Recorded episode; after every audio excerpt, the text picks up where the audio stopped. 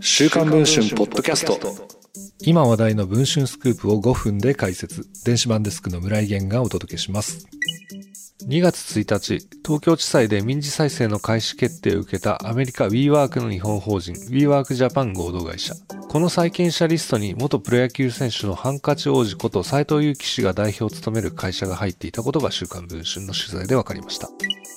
WeWork 社はアメリカのニューヨークに本社を構え、全世界でシェアオフィスを提供しています。WeWork Japan 社はアメリカの本社とソフトバンクなどの合弁会社として2017年に設立。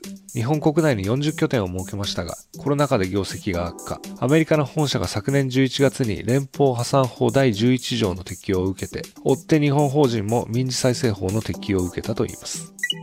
信用調査会社によれば、WeWork Japan の負債総額は157億2148万円。債権者数は2708名に上ります。その債権者リストに以下の名前が記載されていたのです。株式会社斉藤祐樹。これは斉藤氏が代表を務める会社です。リストに記された債権額は103万8000円。往年の甲子園のスターは一体なぜ債権者になったのでしょうか取材を申し込むと、まずは同社の執行役員 A 氏がこのように説明しました。都内の WeWork にオフィスを構えているのは事実です。ソフトバンクからの紹介で昨年4月頃に契約しました。